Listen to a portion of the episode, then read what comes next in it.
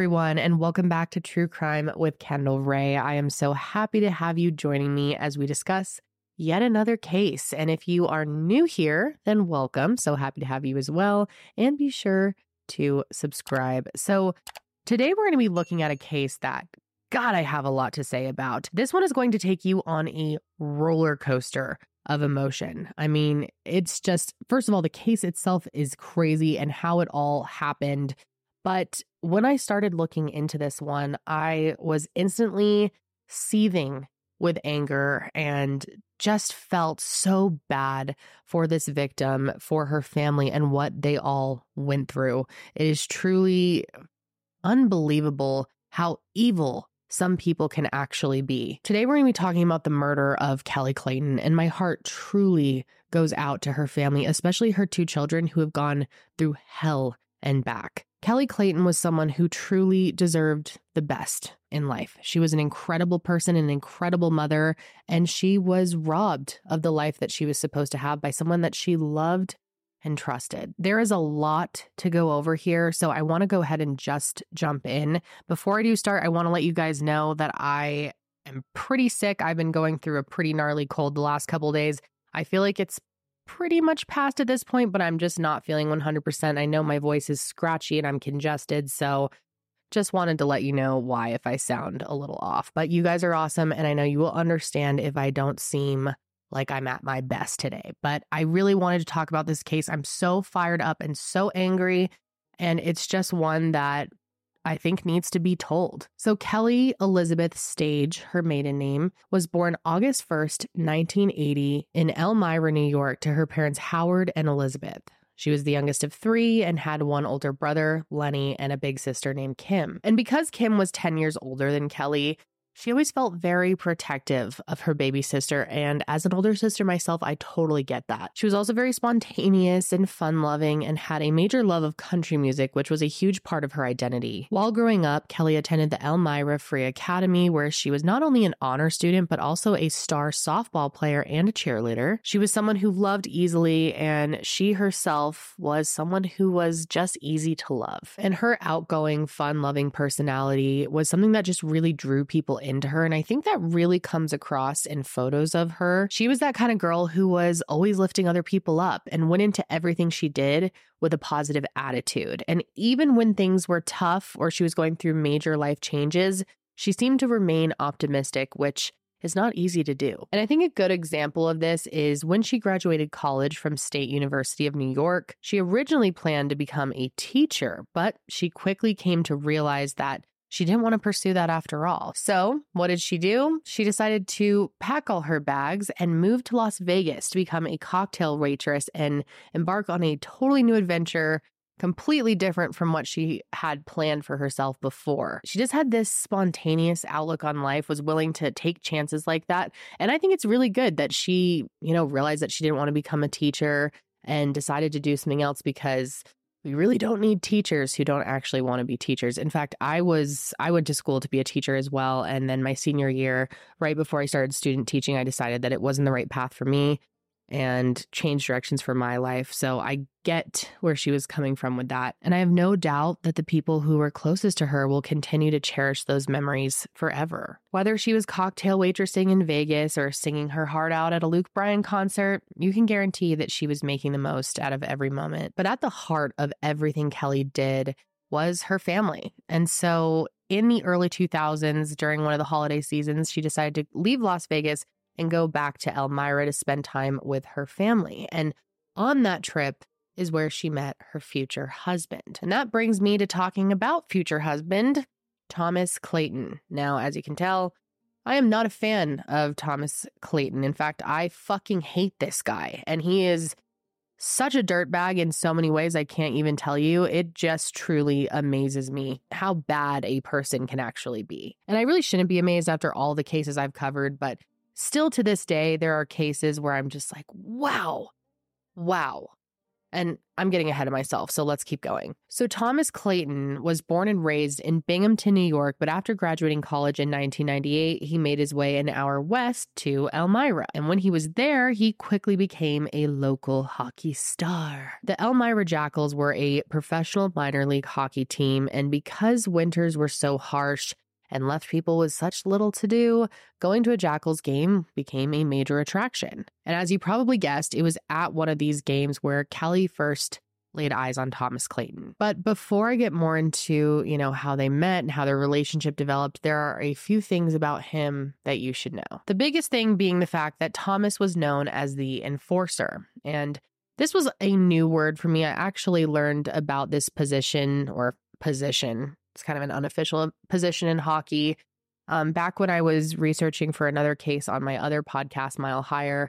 And basically, as I understand it, the enforcer is someone who kind of stirs up the shit in the hockey world, who starts fights, who kind of rallies everybody up. Because hockey is obviously a sport that's known for fighting. And because fights are not only common, but they're also really celebrated by hockey fans, Thomas ended up becoming sort of a local legend in the area. Sure, he was a bad guy, but the sort of bad guy that people just couldn't help but admire, even if he had once been charged with dancing naked at a bar and striking a police officer. Yeah, you heard me right on that one. Thomas was once arrested for dancing naked on top of a bar, which I think tells you a lot about him. But especially at the time, people loved him and he was a big ladies man. He never had to pay for drinks at bars like other dudes even would buy him drinks. He was just like I said really a local legend. And honestly, there is something about a bad boy that some women are drawn to and Kelley, you know, at no fault of her own was drawn to Thomas. So I am a true cat person and I'm proud of it. I've had cats my whole life. And even though I have dogs and also rabbits, I have to say, above all else, I am just a cat person. I love my cats. I have three cats. I've had them all over 10 years now, and they just mean the world to me. And so the very least I can do is feed them the best possible food. And like I said, all my cats are over the age of 10 now. And when they hit that age, I wanted to make sure they were getting healthier cat food. My cats have historically only liked the junk. I have tried to upgrade them to healthier options and they just wouldn't eat it. They were very stuck in their ways, but then I found Smalls and I thought, you know what? Why not just give it a try? And I was shocked. My cats love Smalls. And not only do they think it's delicious, but it's also so good for them. Smalls cat food is protein packed recipes made with preservative free ingredients that you'll find in your fridge and it's delivered right to your door. And another thing I love about Smalls that I just have to say is I have a serious issue with cat food since I was a kid. I have had several times where I've tried to feed my cats and the smell of it just makes me throw up. I don't know what it is. I literally gag. And so for years, I refused to feed our cats and my husband always had to do it. But Smalls doesn't smell bad. I'm able to feed them no problem. Smalls was created back in 2017 by a couple of guys that were home cooking cat food in small batches for their friends, and then just a few short years later, they've served millions of meals to cats all around the world. And after making the switch to Smalls, 90% of cat owners reported overall health improvements, and that's a big deal. And the team at Smalls is so confident that your cat will love their product that you can try it risk free. That means they will refund you if your cat won't eat their food. It's 2024, people. Are you still feeding your cats kibble? Head to smalls.com slash Kendall Rae and use promo code Kendall Rae at checkout for 50% off your first order plus free shipping. That's the best offer you'll find, but you have to use my code Kendall Rae for 50% off your first order. And one last time, that's promo code Kendall Rae for 50% off your first order plus free shipping. So, like I said, she went to that game and saw him first with her sister. But later on that night, actually, she went to a bar and that's where the two of them actually ended up meeting. But the funny thing is, it ended up being her friend Andy that first approached Thomas. Andy asked him, on Kelley's behalf, of course, if he had a girlfriend, and Thomas wanted to know who was asking. So Andy motioned over to Kelley, and what was his response? The blonde? She's incredible. And they hit it off fast. In fact, from that moment on, they were pretty much inseparable and they got married only a year later in 2006. However, not long after they got married, Thomas's hockey career came to an end because he ended up getting injured. And so it was obvious he had to find a new career path. Once his hockey career was officially over, he and Kelley ended up making the move to North Carolina. But after a few years in 2012, they bought a home in Canton, New York, which is one town over from Kelley's hometown of Elmira. And it was there in Canton that they would go on to have two children. First, a daughter named Charlie, and then a son named Cullen. Now, Kelley was absolutely born to be a mother. She loved getting to be a mother to those two beautiful children. And I think her family would agree with me that she was just a natural caregiver and she loved her kids more than anything in the world. In fact,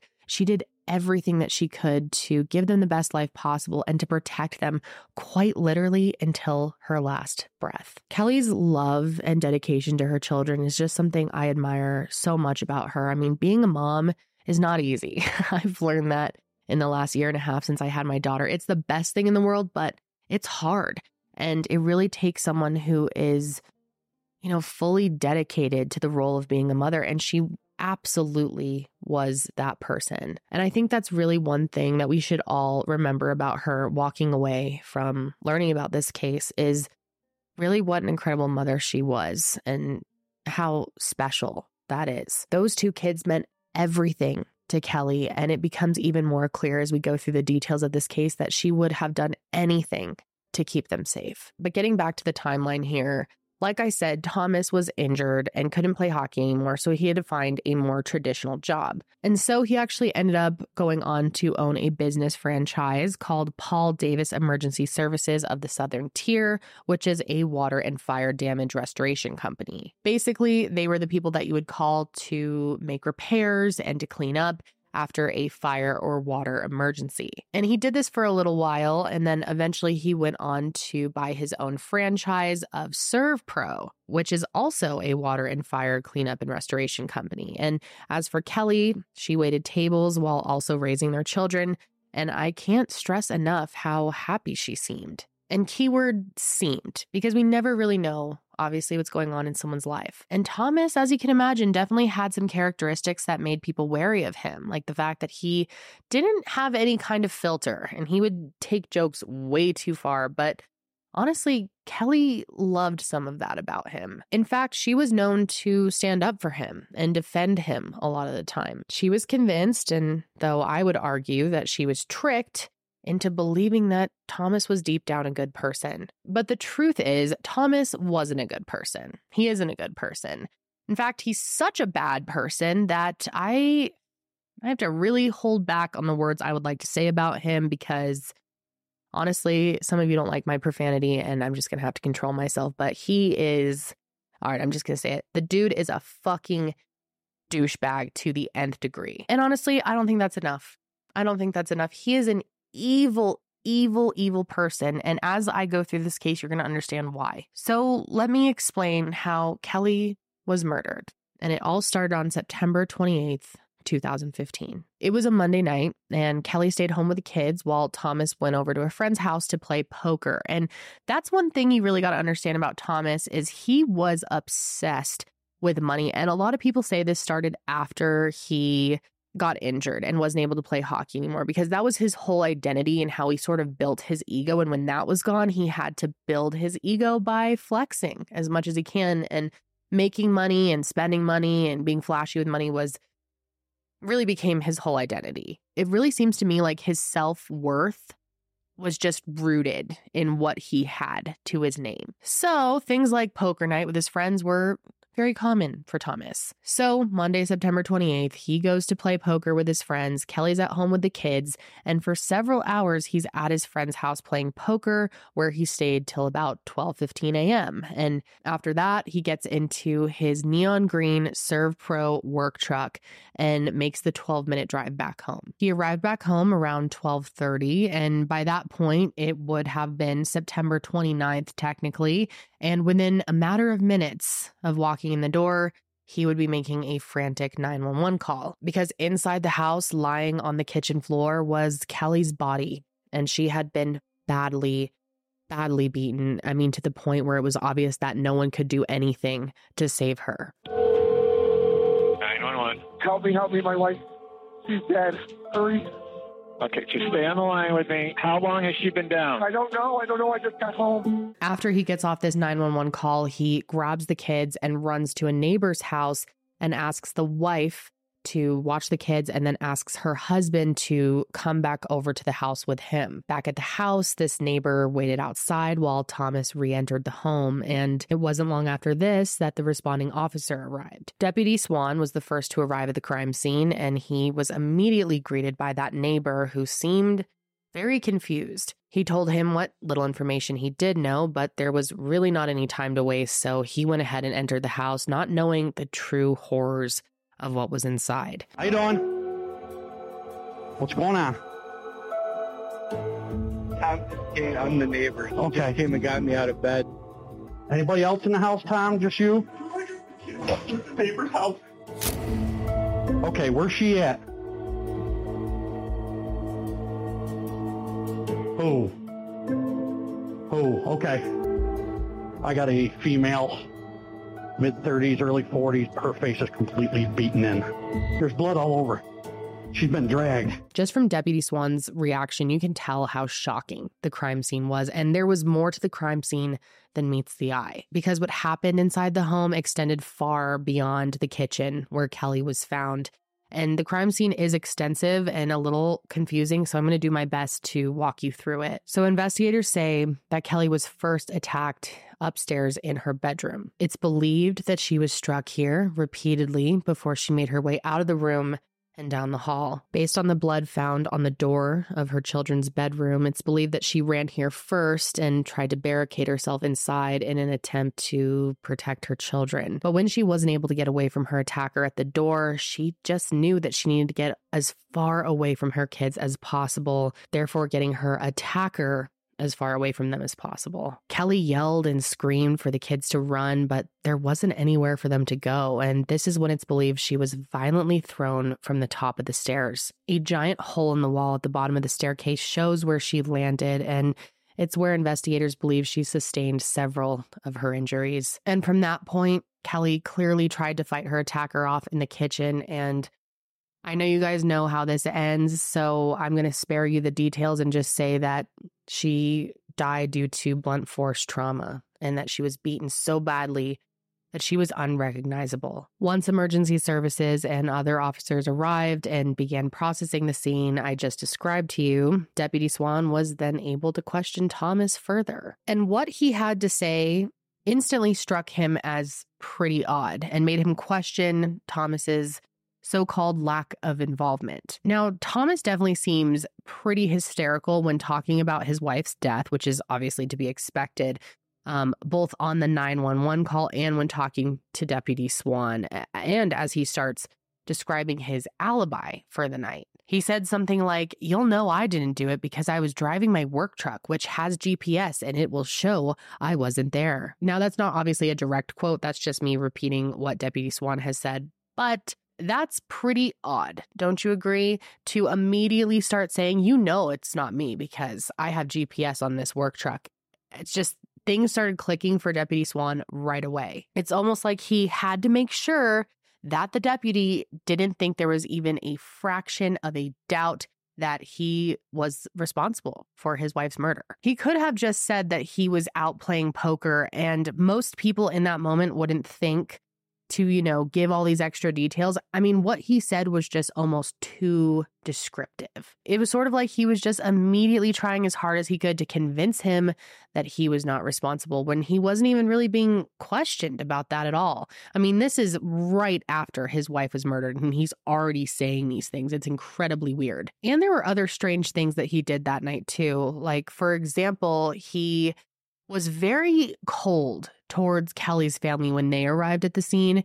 He actually was the one that called her sister and let her know what happened. But once they got there, he seemed uninterested in even being near them. Plus, and this is a big one, when Thomas was talking to Deputy Swan, he said something that, compared to the 911 call, was very suspicious. Let me explain. When Deputy Swan first arrived and entered the house, Audio from his body cam recorded Thomas saying that his daughter said she saw a robber in the house. Tom, where were you when this all went down? Playing poker with my buddy. I came home and my daughter said there was a robber in the house and she saw them. And I kind of alluded to this earlier, but here's the really suspicious part. When Thomas was done speaking with the 911 operator, he actually didn't hang up the phone. And I'm not sure if he thought he hung up the phone or what, but it kept recording. Unfortunately, I'm not able to play the specific audio clip for you to hear for yourself, but I'll kind of describe it. Basically, when he was on the phone with the dispatcher, he seems totally hysterical, panicked. And then when he thinks, you know, no one's listening to him, he starts talking to his daughter Charlie and he seems very cheerful and calm, which of course I think you could make the argument that he could have been putting on an act, you know, to to keep his child calm, but many people, many experts think that this was very strange to be able to switch that quickly after such trauma. He can be heard saying, Did you see mommy? Did you see a robber? And I'm sure a lot of you are already thinking this, but the fact that he is saying this to his daughter, Did you see a robber? And in this, like, you know, cheerful tone, it seems like he is already planting this idea in his daughter's head. But what I haven't yet told you, and I think is probably the most heartbreaking element of this case is that her daughter, Charlie, actually witnessed her mom's murder in its entirety at age seven. And not only did she witness her mother's murder, but she did see the person who did it. But yeah, it really seems like Thomas was trying to push this narrative into his daughter's head, knowing that she had seen the whole thing. This whole story of an unknown assailant who came into their house and killed his wife. But there was an immediate issue with this story. And that's the fact that investigators noted right away that there was no sign of forced entry into the house. And not just that, but nothing, and I mean nothing, was taken from the house at all. So, robbery, robber, not making much sense. Plus, if this had been a robbery or a robbery gone wrong, the scene would have most likely been much different. In most cases of robbery gone wrong, it's a gunshot wound, um, not this very personal, brutal beating that Kelley got. It became very clear to investigators right off the bat that whoever did this did not come into this home with the intention to rob this family. They came in with the intention to murder Kelley in a brutal, very personal way. So now it was up to them to figure out who and why. And like I said, Deputy Swan was already, I mean, immediately starting to have concerns that it was Thomas and that he was actually involved. But I need to talk about one more thing before I talk about how Thomas was eventually taken down, and that's the fact that his daughter had witnessed the entire thing. She saw what happened that night, and it would end up being her testimony that helped this investigation a lot in the early days. I love that I get to work with our next sponsor, Nutrafol, because Nutrafol is a product I truly believe in that has become a holy grail for me and has completely transformed my hair. And I have been using it far longer than they started sponsoring me. And I think that says a lot. You know, I made the choice to use it on my own because I did my own research on it. The main reason I started using it was because after my daughter was born, I had major hair thinning, shedding, just overall weakness in my hair. It looked dry. And I was so self conscious conscious about it. And wow, I have been on it now about a year and a half, maybe even a little longer, and my hair is completely different than it was. And did you know that hair thinning will happen to approximately one in two women? And if you're among them, just know you're not alone. Thinning is normal, but not openly talked about, and going through it can feel lonely and frustrating. So join the over 1 million people that are doing something about it with Nutrafol. Nutrafol is the number one dermatologist recommended hair growth supplement with over 1 million people seeing thicker, stronger, and faster growing hair with less shedding. And I'm not kidding, every time I go to the hair salon, my stylist always compliments me on how much my hair has grown since I last saw her. I'm telling you, I just know from experience that Nutrafol really works. And while many supplements rely solely on ingredient studies, Nutrafol clinically tests final formulations to ensure their efficacy. In a clinical study, 86% of women reported improved hair growth after taking Nutrafol women's hair growth supplement for 6 months. You can take their hair wellness quiz on Nutrafol.com for a personalized hair health plan based on your specific root causes. So take that first step to visibly thicker, healthier hair. For a limited time, Nutrafol is offering my listeners $10 off your first month subscription and free shipping when you go to Nutrafol.com and enter promo code Kendall Rae. Find out why over 4,500 healthcare professionals and hairstylists recommend Nutrafol for healthier hair. That's Nutrafol.com, spelled N-U-T-R-A-F-O-L dot com with promo code Kendall Rae. Again, that's Nutrafol.com, promo code Kendall Rae. As the chaos of this crime scene was being processed and detectives were trying to make sense of what happened, it was at that point where they learned that Charlie had witnessed the whole thing. And obviously, I can't even begin to put into words how horrific that is, how traumatizing it is as a seven year old to see your mother murdered in such a brutal, brutal way. And even though it was still fresh, detectives had to talk to her right away because they knew she was the most crucial witness to this. And what she had to say will absolutely break your heart. I mean, it truly broke mine. Charlie explained how there was a man in the house and that that man was hurting mommy. She said that her mom screamed for her to run away, but she couldn't. And she ended up following them down the stairs where she said she watched as he hit mommy with a stick. He asked her how she knew this person was a he, and Charlie said she knew it was a he because his eyes looked just like daddy's. Yeah, what this poor child witnessed is something that no one at any age should ever have to witness, but especially not as a seven year old. I mean, for your innocence to be broken in that way, to see your own mother it's so hard to talk about. There just, there aren't words. And the fact that she was only seven, it just truly breaks my heart. And it's why I said in the beginning of this video that it's going to take you on this roller coaster of emotion because I'm sure many of you can agree that that is just one of the most horrific things that I mean uh, that I personally can possibly imagine. I mean, I'm still having a hard time processing all of this. I can't imagine how a 7-year-old processes all of this. However, we do have a small amount of insight into how she was dealing with this and processing all of this because she was actually brought in for a formal interview. And I am no expert in psychology or child psychology, but I think it's pretty clear to anyone seeing this footage that she really hadn't begun to process it all. I mean, this had just happened. She was able to pretty clearly explain what happened and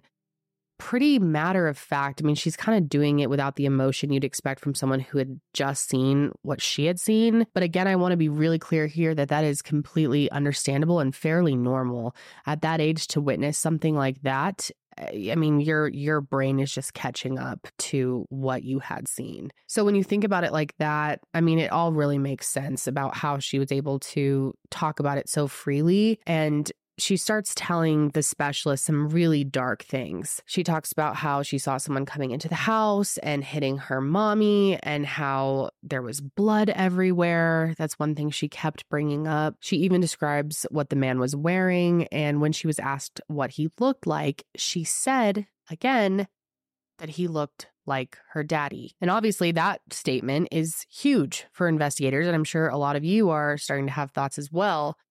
However, there is there's more to explain here. She said even though the man didn't talk, he was wearing jeans and a mask that she had seen her dad wear before. But then, ugh, and this absolutely, this breaks my heart for real. She also said that it couldn't have been her dad because if that was the case, who would take care of them? Ugh, that's just a thought that no seven year old, no child should ever have to think about. This guy came and started hitting my mom with like this pipe thingy. Can you tell me more about that? Um, there was blood everywhere. On my door, on the floor, not on the carpet though. What did you hear? Like my mom ran to the door screaming. Can you tell me what he looked like? He was wearing jeans, a black long sleeve shirt, and a mask. Okay. What did the robber look like? He, he looked like my dad. And and why do you say that? How did he look like your dad? The mask and. I saw the robber like hitting her until she was on the ground. She was sort of suffering. Tapped her with the hockey stick. Um, But then I hugged her leg. Seeing that footage and hearing what Charlie had to say just absolutely broke my heart. I'm sure many of you feel the same way. Um, but it's important to this case. And, and she ended up being an important part of this case. She really did. But there aren't any words to describe how horrible that is. I mean, there just aren't. But the only, and I mean the only thing that gives me and so many others comfort here in all of this is that Thomas didn't get away with it. And let me explain how. On September 29th, the same day that everything went down, Thomas was brought into the station for questioning as well. And like you heard me say earlier, Deputy Swan had a hard time believing that this was a robbery gone wrong, the way that Thomas was trying to paint it, and the rest of the investigators at the scene agreed. And their suspicions were only really confirmed after they spoke to him. He seemed not devastated, he seemed excited. Yeah, but there was the fact immediately that they knew he had an alibi. and It was rock solid. They were able to confirm it. Even though all these red flags are jumping out at them and they have Charlie's interview as well, you know, everything's pointing to Thomas being involved. But like I said, they were able to corroborate that alibi. They talked with his friends at poker night, confirmed that he was there the entire time. So he couldn't have been at the scene of the murder. Obviously, this poses a huge problem for them, and they're feeling pretty confused, but they feel there's got to be more to the story. But if Thomas didn't do it, who did. And asking if he knew who could have done this was totally useless because he said he couldn't think of anyone who would want to hurt his wife. But of course, investigators were not convinced. So much so that Thomas was actually arrested that same day on suspicion of second degree murder. And interestingly, his arrest was partially based on what Charlie had said that the robber looked like her dad. But if investigators knew that the robber couldn't have possibly been her dad, considering he does have this alibi, they know he wasn't there, then why did they arrest him? Well, it sounds like they had enough probable cause to assume that he was somehow involved, even if he wasn't the one to commit the murder himself. And as for Charlie saying that the man looked like him, it's believed that it was because it was dark and because this person was wearing things that she recognized and her brain made a connection that wasn't really there. And I want to be clear that's not to say that she wasn't telling the truth because she was telling the truth of what she thought she saw. It just, you know, wasn't the full picture. And knowing this and knowing that Thomas had an airtight alibi, investigators had a lot more work cut out for them. Luckily, though, they did have someone else on their radar. And that's because in the first few hours after 911 was called, Kelley's mom and sister came to the scene and were interviewed by detectives. And they wanted to know if there was anyone they could think of that could possibly have wanted to do this to Kelley, if there was anyone who may have been holding a grudge against her. And there was one name that kept coming up and that was Michael Beard. Now, Michael Beard had known Thomas Clayton for about five years. He was said to have been his right hand man when it came to work. He was first hired by Thomas when he owned the Paul Davis restoration firm, and he was rehired by Thomas when he made the jump to ServPro. Michael was known to be incredibly reliable, hardworking, and willing to put in extra time when Thomas asked that of him. And even if it wasn't directly related to work, he would still help him out. And the reason that Michael Beard worked so hard is because he was someone who was living paycheck to paycheck, really struggling in life, trying his best to support his girlfriend and their two children. Now, what's super important to note is that Thomas had a lot of power over Michael because not only was he his employer, but he was also his landlord. Thomas actually owned a handful of properties, and Michael was renting one of his units.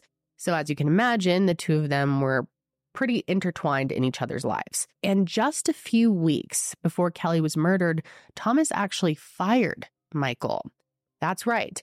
And he did it because he claimed that Michael was drinking on the job, which is something that Michael adamantly denies.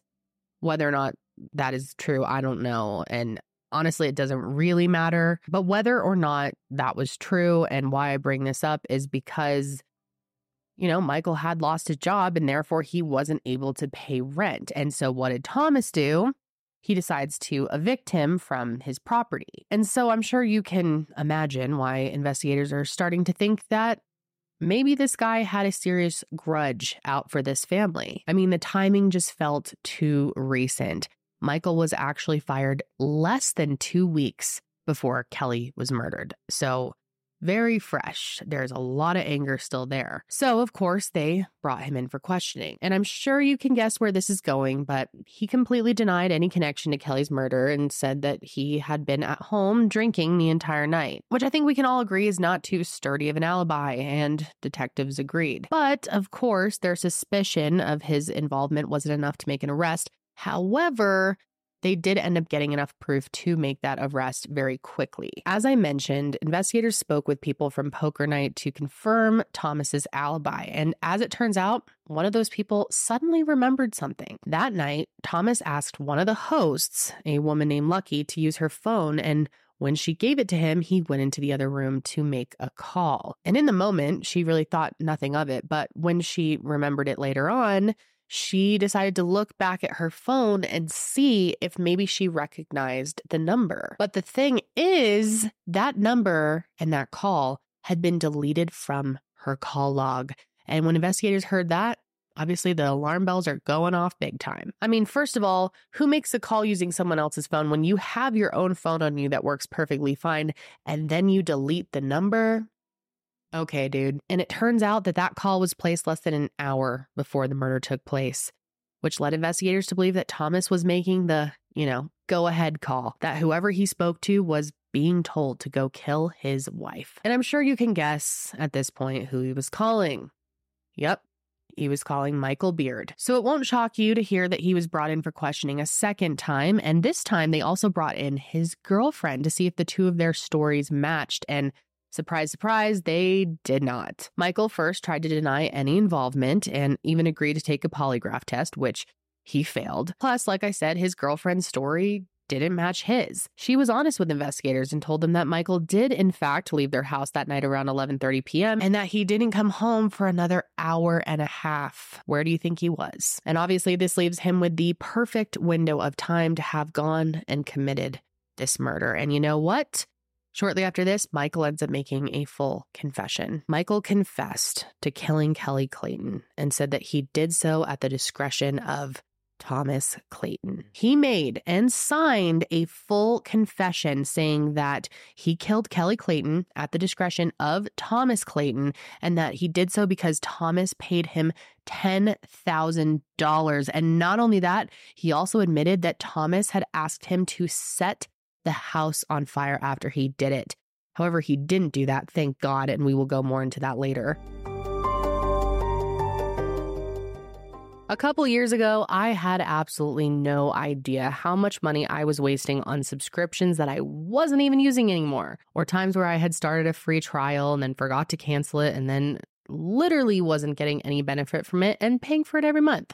But that all changed when I found Rocket Money. It has been a huge help for my family. We found tons of subscriptions that we forgot about, some that we had paid for twice and didn't even realize it. And with Rocket Money, we were able to cancel those subscriptions and it was easy. I mean, most of the time canceling a subscription can be so tricky, so time consuming. You just feel you feel so pressured by the company into not canceling. Sometimes you have to really go through the ringer, get on the phone, you know, jump through hoops to get these subscriptions canceled. But with Rocket Money, you can just cancel them with a few app taps. Rocket Money is a personal finance app that finds and cancels your unwanted subscriptions and monitors your spending and helps you lower your bills. I can see all my subscriptions in one place, and if I see something I don't want, I just cancel it with a tap, and I never have to get on the phone with customer service, which is, in my opinion, the best part. They'll even try to get a refund for the last couple months of wasted money and negotiate to lower your bills for you by up to 20%. All you have to do is take a picture of your bill, and Rocket Money just takes care of the rest. Couldn't be easier, guys. Rocket Money has over 5 million users and has helped save its members an average of $720 a year with 500 million in canceled subscriptions, which is just mind blowing. So stop wasting your money on things you don't use. Cancel your unwanted subscriptions by going to rocketmoney.com slash Kendall Rae. That's rocketmoney.com slash Kendall Rae, rocketmoney.com slash Kendall Rae.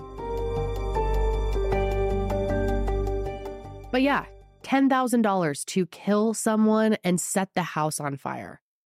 But we know that Michael was desperate for money and that Thomas was in a position of power. We will talk more about that in a sec. Let's actually jump to the house almost being set on fire. You know, the fact that Thomas wanted him to do that. Well, we know from Michael's confession that Thomas wanted the house and garage burned down so he could collect insurance money on the home and the cars. And I'm sure you're thinking about the fact that the kids would have been in that fire and would have likely died. However, we know from his confession that Michael was told that the kids would not be in the house, that they weren't supposed to be home when the murder took place. Thomas had told him that they would be with other family members and therefore they wouldn't see any of this or get hurt, but they were there when Michael got there, which is why, according to Michael, he got so freaked out by the whole thing. I mean, first, he is committing this murder, which is bad enough. In front of these kids, though, I mean, that is adding a whole nother layer that he wasn't expecting. Um, and then he is not about to set this house on fire. Luckily, he has some empathetic bone in his body to not then murder these children after they've witnessed this in their own home in a horrible fire. In his own words, he got scared and decided not to go through with setting the house on fire. But that was what Thomas's plan was, which makes this whole thing that much more sinister. Thomas knew that his children were home. He knew that and he wanted the house set on fire still. He wanted his children to burn alive in their home. He knew that if Michael had committed the plan that he had laid out, that his children would have died that night. And he was fine with it. In fact, he was over playing poker while all of this is going on. I mean, it is so hard to wrap your mind around this kind of evil. It makes me so angry. And while I obviously do not condone a single action that Michael Beard took, Dude is evil as well. At least he had a fraction of a brain cell to not set that house on fire and save those kids' lives in a way. Oh my God, it's just all so sick and hard to. It's hard to even think about. That being said, he was willing to kill their mother right in front of one of them while both of them are home. So, I mean, so in the end, it's just extremely fucking sick, no matter what way you slice it, even if he spared the two of their lives, if you can even call it that. But I'm just getting really emotional and angry here. So let's try to get back to the actual investigation here and back to Michael's confession because he did tell them some other important things as well. And it turns out that Thomas approached him as early as April 2015. And to be clear, Thomas didn't mention murder specifically back then, but he asked Michael if he was willing to help him with something that could potentially result in prison time. Nothing obviously came of it then, but we do know that after Michael was fired, he suddenly became desperate for money. And that's when Thomas came to him again. And this time he was specific about what he wanted him to do. And considering he just lost his job, I guess he felt like he wasn't in a position to say no. Now, I want to be so fucking clear here that he absolutely could have said no and should have said no, but it does make you think about the power dynamic here. I really want to know what you guys think. Is it possible that Thomas fired him knowing what a desperate situation he would be in. You know, whether or not Michael was drinking on the job, we don't know. Um, but he claims he didn't, although can't trust the dude as far as you could throw him, right? But is it possible that that was made up by Thomas so that he could fire him and then have this leverage over him to convince him to commit this murder for him because he didn't know anyone else in his life that would be willing to do that? And he knew that Michael was desperate, that he was paycheck to paycheck, that he had kids to take care of and a girlfriend, did he know that that would lead him to making this decision to move forward with it because he felt like he had no other choice? And the confession didn't end there because after explaining to investigators what he did and why he did it, he also agreed to take them directly to the murder weapon. Now, the murder weapon was a wooden maul, which I learned is the wooden handle on a sledgehammer or an axe. And Thomas explained that he had tossed it from the vehicle he was driving after fleeing the scene. Luckily, it didn't take investigators long to recover it from the weeds and bushes where it had landed. Michael also took them to a swampy creek area behind an Elmira motel where he had tossed a bag of his bloody clothes and to the creek where he had thrown the house keys that Thomas had given him. And the recovery of these items would obviously end up being super, super crucial. And I imagine it would have been nearly impossible to have found any of these without Michael's guidance. And so on October 2nd, 2015, Michael Beard was arrested and charged with first degree murder. But Turns out he wasn't alone that night. After Michael's arrest, a man named Mark Blandford came forward saying that he had been with Michael Beard on the night of September 28th and that he was promised $500 to act as his lookout. Again, whether you can trust what this guy says is certainly up for debate, but he was told by Michael that he was being paid $3,000 to burn a house down for insurance money. But he also mentioned to him that he had to kill a bitch as well. Once they arrived at the house, Mark said he waited in the car for about 20 minutes and remembered that when Michael came back out, he said something along the lines of, The kids weren't supposed to be there. They were supposed to be at their grandmother's. Now, despite all of this, Mark denies knowing that a murder had taken place that night.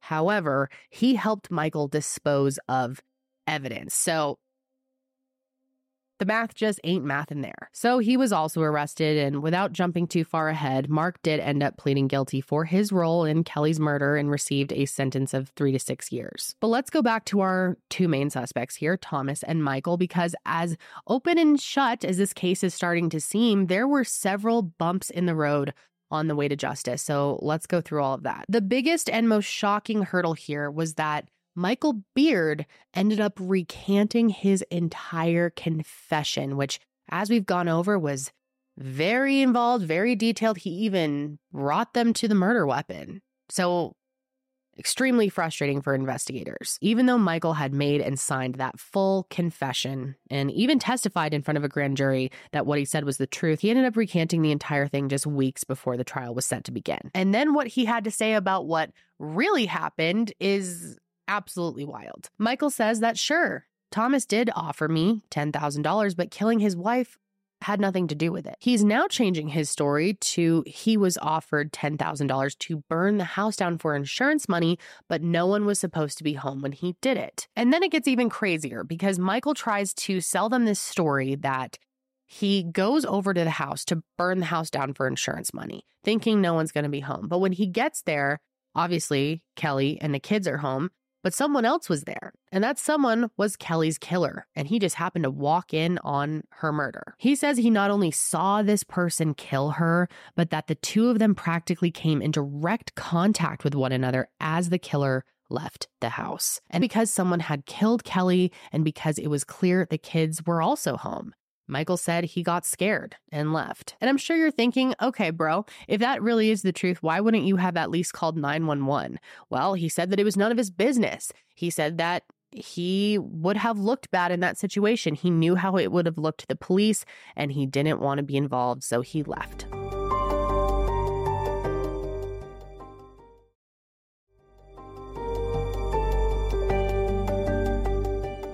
Obviously, this is a big load of bullshit. No one believed it. I'm sure none of you believe it either, considering he knew where the bloody clothes were, he knew where the murder weapon was, etc. You know, I mean, it's pretty obvious that he's lying. I think even he knows how obvious it is at this point. He just provided way too much information early on to have anyone believe this, but that wasn't going to stop him from trying. But he claims that the investigators made up his entire confession and that he just went along with it because he didn't want them to go after his family. And he says that Thomas never approached him about committing a murder. Never. Not ever. And even though this is clearly a bunch of bullshit, if your mind is taking you where my mind took me when I first started researching this, you're realizing that this is a big problem because it means that Michael cannot testify against Thomas during his trial. If he's now saying that Thomas never hired him to kill his wife, well, that's a huge problem because that is what the prosecution was banking on to get Thomas convicted. That was their smoking gun. I mean, who better to say that Thomas was involved than the person that he hired to do the killing? And now that that was off the table, investigators had to go back to the drawing board for both of their future trials. And because Michael recanted his confession and therefore would not be pleading guilty, the trial was set for late October of 2016. He was charged with first and second degree murder, and he maintained his innocence over the course of his two week trial. And I'm just going to boil down one of the defense's main arguments because if I went over everything from this trial, we'd be here for hours, and it's honestly not worth wasting our time on a bunch of lies. But one of the biggest argument that the defense made stemmed from the fact that there was a second set of DNA found on Kelley's body. And because of that, they argued that this second intruder theory was in fact plausible. And it's not like they had to say who that DNA belonged to, they just had to cast reasonable doubt. But the prosecution wasn't having any of it, and understandably so. And sure, there was one set of unknown DNA found on Kelley. But Michael's DNA was also found at the crime scene and not just anywhere. Michael's DNA was found mixed in with Kelley's blood on the upstairs door as she grabbed onto it while trying to fight him off. And there's really no other reasonable explanation for how it could have gotten there besides the explanation that he was responsible. Plus, we can't forget the fact that he literally took investigators to the murder weapon, to a pair of clothes covered in Kelley's blood, and to a set of house keys that belonged to the Claytons. I mean, come on, dude, really? Thankfully, though, the jury ultimately sided with the prosecution and found Michael guilty of one count of first degree murder and two counts of second degree murder. On February 27th, 2017, he was sentenced to life in prison without parole for the first degree murder charge, plus an additional 25 years for each of the second degree murder charges. And he will serve his sentence at the Clinton Correctional Facility. And to this day, Michael maintains his innocence. I mean, the impact that it's had on my sister's children, Charlie and Cullen, is irreversible. They'll they'll never get their mother back ever. I'm really disappointed that he still, up until this point, won't accept responsibility for his actions. That was the message Kelley Clayton's sister, Kim Bourgeois, had for the man who took her sister's life.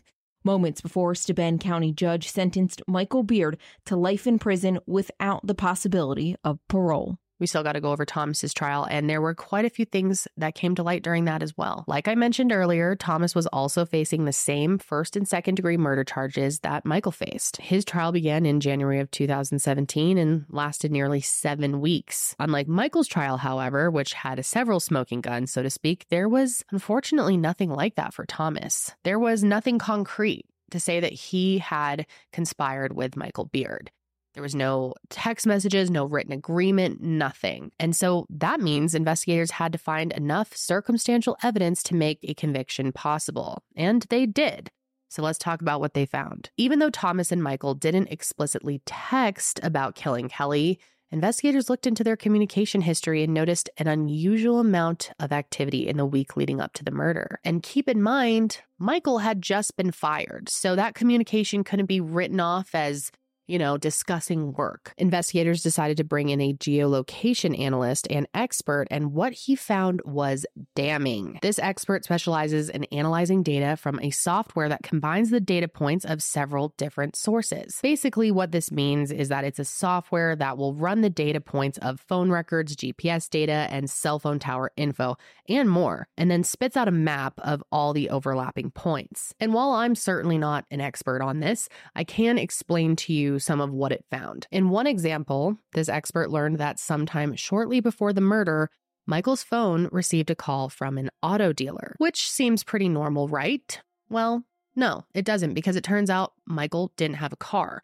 In fact, this was a whole issue going on. There was a time where Michael didn't have a car and couldn't get to the jobs that Thomas was having him work. So um, he told Thomas that he couldn't afford to keep paying for Ubers or cabs or whatever he was using to to get to work and so Michael gave him a bike and that's kind of besides the point. But anyway why was an auto dealer calling him if he didn't have a car? Well it turns out that it wasn't actually someone from an auto dealer calling him it was Thomas. The expert used GPS data to place Thomas at this very auto dealership at the exact time that the call was placed Clearly, dude thought he was being sneaky. And what reason would he have to call him from there unless he was trying to hide something? Another example is the call from the night of the murder. As I explained earlier, Thomas had borrowed someone's phone at the poker night, a woman named Lucky. He takes her phone,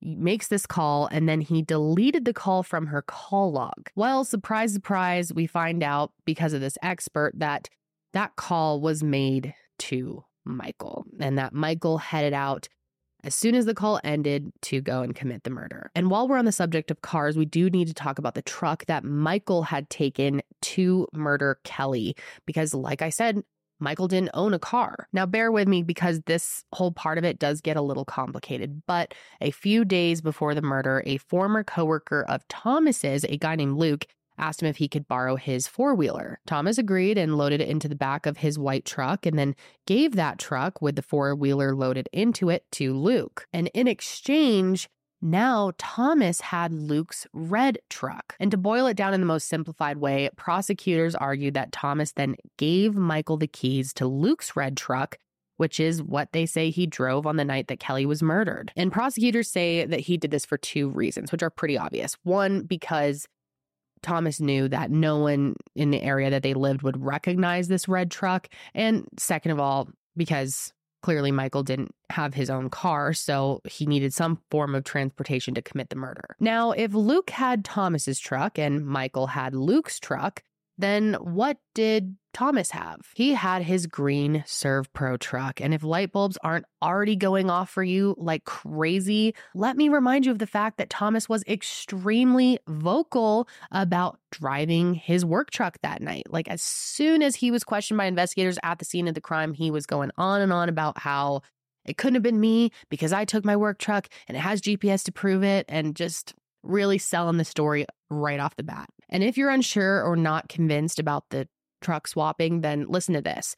As I just talked about earlier, very briefly, there was a whole incident where Michael was given a bike by Thomas. And what I didn't mention then was that this was just days before the murder, which seems pretty innocent, right? Like Michael was just given this bike because Thomas wanted to help him out to get to work. Well, maybe it's not so innocent. It's believed that this bike was purchased so Michael had a mode of transportation to get to the red truck and then back home after he dropped it off following the murder. And how do we know this? Good old surveillance cameras. There is literally footage that shows Thomas leaving the ServPro parking lot on September 28th in his green work truck, and moments later, Michael leaves the same parking lot in Luke's red truck. Then, hours later, the red truck is seen returning into the parking lot after 1 a.m., followed by someone riding a bike out of the parking lot. And obviously, that's pretty hard evidence to ignore, and luckily, the jury agreed. But before getting to the outcome, I want to talk about the why here, which I'm sure many of you are already starting to ask. Why did Thomas want his wife murdered? Here, Thomas had this beautiful wife, Kelley Clayton, who is known to so many as such an incredible person, such a fun loving, life of the party, kind, generous soul who was loved by so many, who was a wonderful mother, who gave him two beautiful children. What reason could he possibly have for wanting to end her life? Well, the prosecution argued it was for the reasons that we see so often in so many cases. Basically, because he wanted money and because he wanted someone else. And this is not going to shock you, but it turns out that a year before Kelley was murdered, Thomas doubled her life insurance policy. He changed it from half a million to a million dollars. They argued that this is when he began planning her murder. And believe it or not, September 28th was not the first attempt. Without going into a super long deep dive on that, it is believed that he originally wanted to have her murdered five days before he actually did. And I want to briefly touch on that. On September 23rd, Thomas parked his white truck close, but not too close to where Michael was living, and then drove his green work truck out of town to Ohio for some type of work training. The belief is that this training was supposed to be his alibi and that Michael was supposed to drive Thomas's personal truck the following night to go kill Kelley. But we do know that he didn't end up going through with it. And we know this because Michael's coworker, a guy named Larry, testified that on September 24th, he was with Michael in the middle of the night and that the two of them went to Thomas's house together. Turns out Larry also worked for Thomas and identified the truck as belonging to him and testified that they drove the truck to his home and when they got there, Michael was gone for about 30 minutes. And if this sounds kind of like Mark Blandford's story, that's because they are very similar, except in Larry's version, nothing ended up actually happening that night. So why didn't Michael go through with it then? We don't actually really know. Um, prosecutors believe that he basically got scared and just chickened out, which is wild, I know, but let's go back to the motive because it does get even more upsetting if you can believe it. In total, there were over 75 witnesses who testified during Thomas's trial, and among those 75 were several women, all who claimed to have been having an affair with Thomas. And of course, it's not totally shocking to find out that this dickbag was cheating on Kelley with several different women including one who was underage when they met, which is even more disturbing. And get this One of these women was the life insurance agent that Thomas was working with to raise Kelley's policy. How fucking sick is that? And all of these women had quite a bit to say. They all said that Thomas had pretty nasty things to say about his wife, Kelley. They said he was constantly calling her a bitch, calling her lazy, saying that she just wanted to go to concerts all the time and only worked one day a week, constantly sounding like he wanted nothing to do with her. And all of this just makes me so incredibly angry and sad. I'm sure many of you are feeling the same way, especially when he was talking about his wife, who others describe as this incredible woman, the mother of his children, who he wanted to have burned in a fire that night as well. I mean, this guy is next level evil. And so the other pretty obvious part of the motive here is that he didn't want to be in a relationship with Kelley anymore. But he didn't want to get a divorce. He had actually told someone that he was worried she was going to clean him out financially because obviously he's going to have to pay alimony. They're going to go through divorce court and all of that. He didn't want to deal with any of that. He thought the best way out was to just kill her so that he could go on and have these relationships, sleep with other women. I mean, what some men will do for sex. Eh, I mean, but this is next level. This is fucking next level. And I know I'm getting really crazy with the profanity here. I know some of you really don't like that. I do have quite a potty mouth that I tried my best not to use as much on my channel these days, but I just think in cases like this, it's necessary that there are no better words. I don't know. Sorry, not sorry. I got to say what I got to say about this guy. Now, what was really frustrating to me in this case is they did decide against prosecuting him for the attempted murder of his children, which I just don't understand. Clearly, he was completely fine with them dying in the fire that night. Of course, I wish they did, but I don't know what difference it really would have made because on February 23rd, 2017, Thomas Clayton, thank God, was found guilty on both charges. And on April 24th, he was sentenced to life in prison without parole. And he has tried many times to appeal his conviction and has been denied every step of the way. In fact, he's out of attempts um, him and Michael are out of attempts, so the two of them are in prison the rest of their lives. What also really blew my mind is that in the end of this, there were interviews from his parents saying that they fully back him, that, I mean, they were just heartbroken, crying, believe in his innocence. I'm like, did you guys listen to the trial? Do you did you listen to the evidence? God, even uh, defending your kid after all that. All right. Thomas Clayton has been described by many as being a narcissist. And in my opinion, which I can't make a diagnosis, of course, but he certainly seems like a narcissist to me. So I don't know if he's even capable of feeling remorse, but it does give me peace knowing that he will be behind bars until he takes his last breath. Now, before I wrap up, I want to share that following the death of their mom, Charlie and Cullen, their beautiful children, went into the care of Kelley's sister, Kim, and she has been raising them in an extremely loving home. And I just wanted to say, from what I've seen of Kim, she seems like such an amazing woman. She was such an incredible sister and just fought so hard. I mean, this whole family did. You know, they made it their mission to get justice for Kelley. And I was really impressed with their strength through all of this. Now, I don't know specifically how the children are doing in regards to what happened, but I do feel strongly that Kim is who Kelley would have wanted to be there for them in this position. They've also been extremely vocal about the dangers of domestic violence and have chosen the Purple Heart to be a symbol for Kelley and her story. And as I'm sure many of you know, the Purple Heart is the color for domestic violence awareness and following this tragedy, the town of Elmira was covered in Purple Hearts in her honor. I was so moved by Kim and her family's efforts to honor Kelley and to spread awareness about domestic violence that I wanted to make a donation this week to Futures Without Violence. Futures Without Violence is a health and social justice nonprofit with the mission to heal those who have been traumatized by violence and to create healthy families and communities free of violence for the future. As part of their efforts, they train professionals and advocates as well as work with policymakers to help build communities where people are educated about domestic violence and have the tools to combat domestic violence and can work towards a future without domestic violence. I believe the work that they're doing is so incredibly important because domestic violence isn't always something that you can see. The more education there is, the more that we can help ourselves and also help those in our lives who may be suffering possibly in silence. I wish so badly that Kelley could have been saved from the monster that she married, but it does make me feel good to know that her family has really made it their mission to help others who could be in a similar situation as her, especially after all that they have gone through. It just it shows a lot of character. And I love when families do this um, to kind of honor their loved one in that way and make sure that their death isn't in vain. And I'm just so glad that Thomas and Michael are being held fully accountable for what they did because there are so many cases where pe- people get away with these things or they are given such light sentences that it truly blows my mind.